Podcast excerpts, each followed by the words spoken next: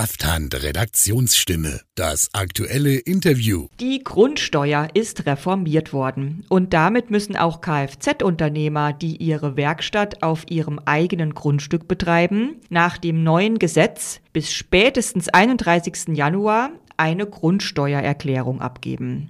Was müssen Sie dafür wo tun? Was hat sich im Vergleich zur alten Grundsteuer konkret verändert? Und wann wird die neu berechnete Grundsteuer zum ersten Mal erhoben? Diese Fragen kläre ich heute und damit herzlich willkommen zu dieser neuen Podcast-Folge. Mein Name ist Kerstin Thiele und ich spreche heute mit Rechtsanwältin Anna Rehfeld aus Berlin. Hallo, Frau Rehfeld. Hallo Frau Thiele, vielen Dank für die Einladung. Sehr gerne. Schön, dass Sie uns die wichtigsten Fragen rund um diese Grundsteuerreform ein bisschen genauer erklären. Ich habe schon ja. gesagt, aber vielleicht können Sie das auch noch mal sagen. Wen betrifft diese Grundsteuerreform? Also diese Grundsteuerreform betrifft jetzt zusammengefasst alle Eigentümer von Immobilien, also Grundstückseigentümer und unabhängig davon, ob das jetzt ein reines Privatgrundstück ist oder ob das ein gewerblich genutztes äh, Grundstück ist. Also alle Immobilienbesitzer müssen sich mit der Grundsteuerreform befassen und somit eben auch Kfz-Betriebe, die ihre Werkstatt auf ihrem eigenen Grundstück haben. Damit wir es ein bisschen einordnen können, können Sie uns noch mal ganz kurz erklären, wie die Grundsteuer bisher geregelt worden ist. Also bislang wurde die Grundsteuer in einem mehrstufigen Verfahren äh, berechnet.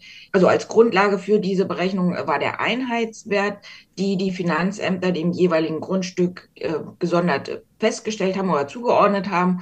Und dann wurde diese, dieser Einheitswert mit einer gesetzlich festgelegten Steuermesszahl multipliziert und genau auf den so berechneten sogenannten Steuermessbetrag wendete dann die jeweilige Gemeinde, in der das Grundstück lag, ihren Hebesatz an und hat dann eben so diese Grundsteuer berechnet. Hier ist festzuhalten, um das jetzt vielleicht gleich schon mal vorwegzunehmen, also diese, diese Einheitswerte wurden einmal im Jahr 1964 und einmal im Jahr 1935 in alten und neuen Bundesländern bestimmt und sollten theoretisch immer wieder nachfestgestellt werden, was aber de facto nicht der Fall war. Das war sozusagen auch eine Ungleichbehandlung, denn in Westdeutschland ist es wirklich anders als in Ostdeutschland bisher festgestellt worden, stimmt es? Genau. Also mhm. das, diese Einheitswerte wurden im alten und neuen Bundesländern unterschiedlich festgestellt mhm. und eben auch nur noch aus diesen Jahren, also auch gar nicht mehr angewendet, wenn jetzt 2010, 2018 äh, neue Gebäude beispielsweise errichtet wurden, wurde das überhaupt nicht berücksichtigt. Das war dann auch der Punkt, diese Ungleichbehandlung, die Sie benannt hatten, mhm. was das äh, Bundesverfassungsgericht dazu veranlasst hat, zu sagen, okay, das alles entspricht nicht unserer Verfassung. Gesetzgeber, du musst bis 2019 handeln und aktiv werden. Mhm.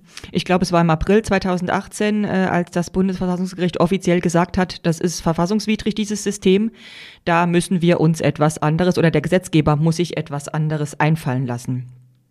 Genau. Jetzt hat sich der Gesetzgeber was anderes einfallen lassen und hat ein sogenanntes wertabhängiges Modell auf den Weg gebracht. Aber Achtung, es gibt schon wieder eine Ausnahme von diesem wertabhängigen Modell. Was heißt das? Was müssen wir uns darunter vorstellen? Es gibt das sogenannte wertabhängige und das wertunabhängige Modell, also WUM und WAM abgekürzt. ähm, bei dem wertunabhängigen Modell spielt äh, die Größe des Grundstücks und die Gebäudefläche, die spielen da eine wesentliche Rolle, nicht aber die Lage des Grundstücks. Also ist dann egal, ob es sich ein Grundstück in einer Großstadt handelt oder ob es jetzt ein Grundstück im ländlichen Bereich ist. Ähm, das spielt bei dem wertunabhängigen Modell keine Rolle. Anders bei dem wertabhängigen Modell, da liegt dann der tatsächliche, ähm, liegt dann der tatsächliche Wert der Immobilie der Berechnung der Grundsteuer zugrunde und das wertabhängige Modell setzt dann eben eine Bewertung der Grundstücke voraus, ist wesentlich umfassender ähm, oder wesentlich aufwendiger.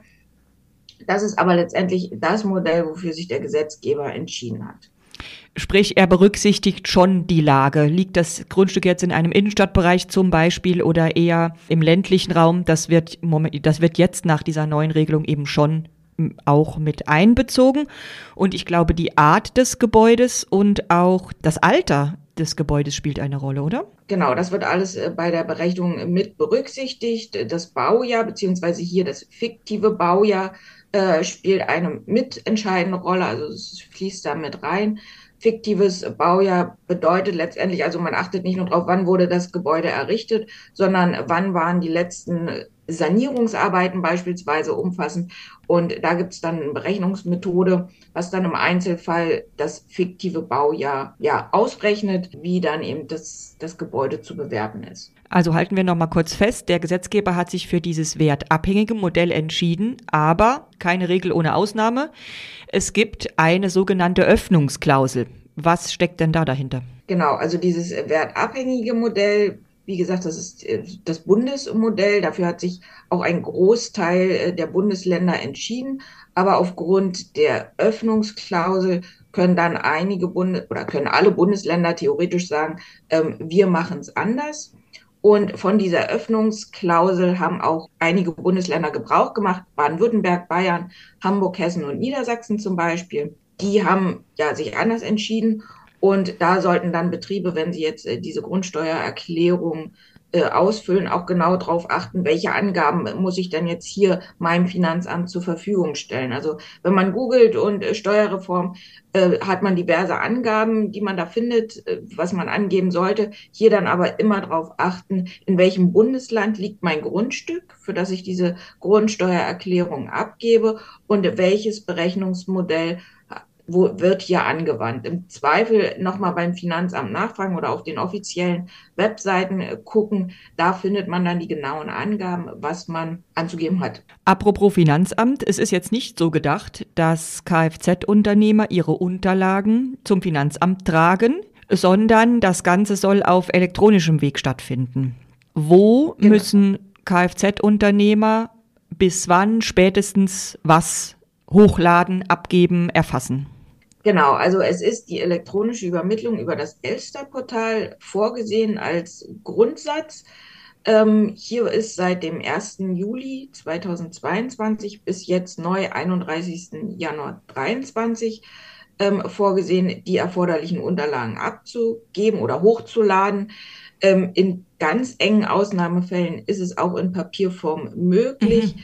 Ähm, das ist aber wirklich die absolute Ausnahme. Es soll übers Elster-Portal werden.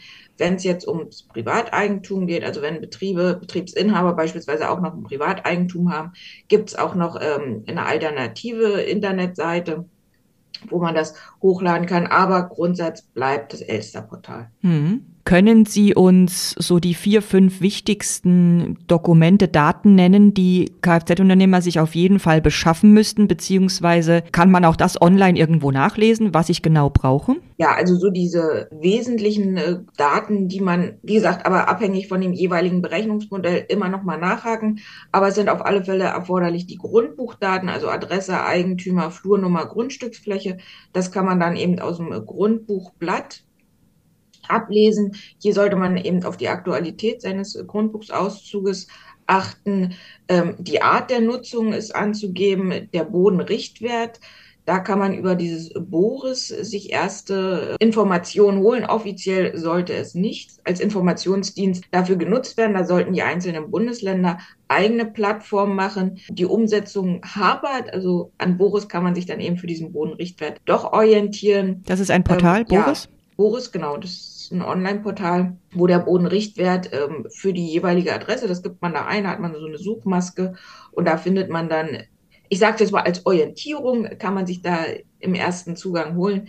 Ähm, ansonsten auch auf den offiziellen Seiten im jeweiligen Bundesland nochmal gucken. Aber Boris ist, wie gesagt, so ein Bodenrichtwertportal, wo man sich einen ersten Eindruck holen kann. Ja, Art der Immobilie, dann dieses fiktive Baujahr, also wie gesagt, das Baujahr und dann gegebenenfalls eine Berichtigung des Originalbaujahrs durch äh, Sanierungsarbeiten etc. Ja, das sind so die Kernpunkte und dann, wie gesagt, abhängig vom jeweiligen Berechnungsmodell nochmal weitere Angaben. Alle, die das betrifft, haben ja jetzt noch ein bisschen Zeit gewonnen. Ich glaube, Stichtag war ursprünglich mal Ende Oktober. Jetzt haben alle Immobilienbesitzer, alle Grundstücksbesitzer äh, bis 31. Januar Zeit, richtig? Genau. Also der 31. Oktober war der Originalstichtag, bis dann gemerkt wurde, okay, so viele haben ihre Steuererklärung noch überhaupt gar nicht abgegeben. Und dann wurde die Frist jetzt nochmal verlängert mhm. bis zum 31. Januar 2023.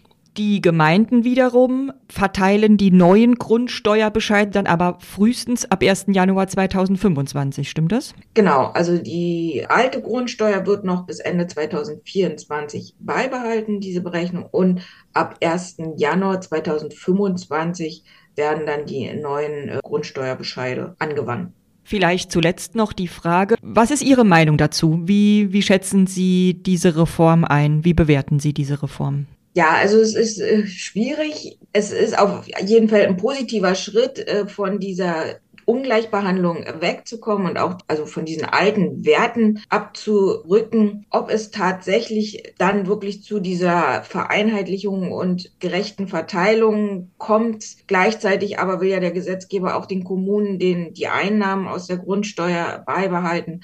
Ob das dann wirklich alles so gleich ist, wie die Verfassung es wünscht, bleibt abzuwarten und ob der Aufwand, ja, die Bürokratie hier in Deutschland, ob das dann nicht doch alles ein Ticken zu viel ist, ist zweifelhaft, aber das wird die Zeit zeigen. Frau Rehfeld, herzlichen Dank für die Infos. Ich hoffe, wir konnten einigen Kfz-Unternehmern noch ein paar Tipps an die Hand geben. Vielen Dank. Ich habe zu danken. Krafthand Redaktionsstimme. Das aktuelle Interview.